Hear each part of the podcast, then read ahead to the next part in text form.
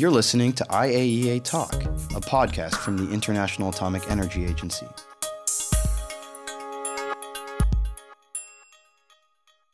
My name is Omar Youssef, and in this episode of IAEA Talk, we look at the work of the agency to protect wheat crops from deadly diseases. In Eastern Africa and in the Middle East, the new strain of black stem rust, UG99, is spreading across arable land and rapidly destroying wheat plants. The spores of the fungus are spread by the wind and have infected crops in Kenya, Ethiopia, Yemen, and Iran.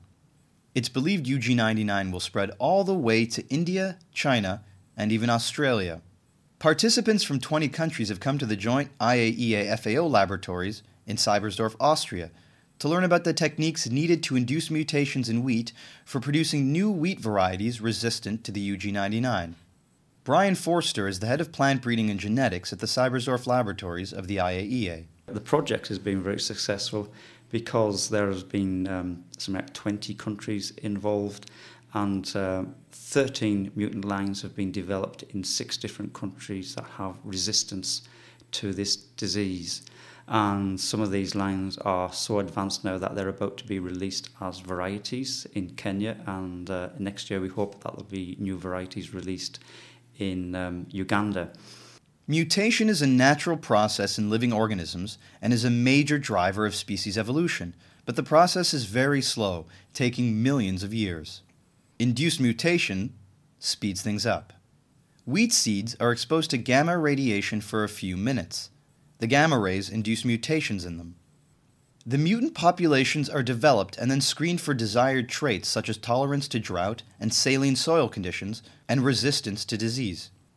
Mr. William Wamala Wagoire is the scientist from Uganda who discovered the UG99 strain of black wheat rust. The use of these resistant varieties is going to do two main things. One, decrease the burden on the farmers in terms of inputs to produce their wheat the yields are higher, there will be more food, and lastly, the environment will not be polluted by the fungicides which they have been using for spraying their wheat crops. Kenya is stocking in bulk seeds of these varieties and is about to release them to farmers for their next planting season.